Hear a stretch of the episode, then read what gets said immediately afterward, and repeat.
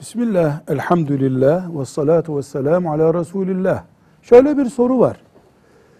Bir Müslüman kendisinden özür dilendiğinde o özrünü dileyen kişiyi affetmeli midir? Cevap, bir hata eseri anlamadan olan bir şey için özür dileniyorsa Müslümanlık, ahlak, fazilet affedici olmayı gerektirir. İki, kasten, bile bile, şeytanlık için, zulüm için yaptı. Affedebilir. Bu onun faziletini gösterir yine. Allah'a havale edebilir.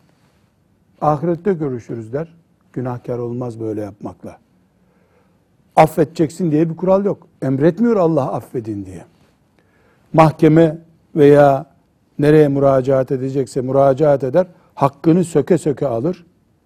Bunda da bir sıkıntı yok. Affetmek, Allah'a havale etmek, beşeri bir güçle hakkını almak arasında tercih yapabilir Müslüman. Sadece bu affetmek zalimin ekmeğine yağ sürmekse bunu yapamaz mümin. Velhamdülillahi Rabbil Alemin.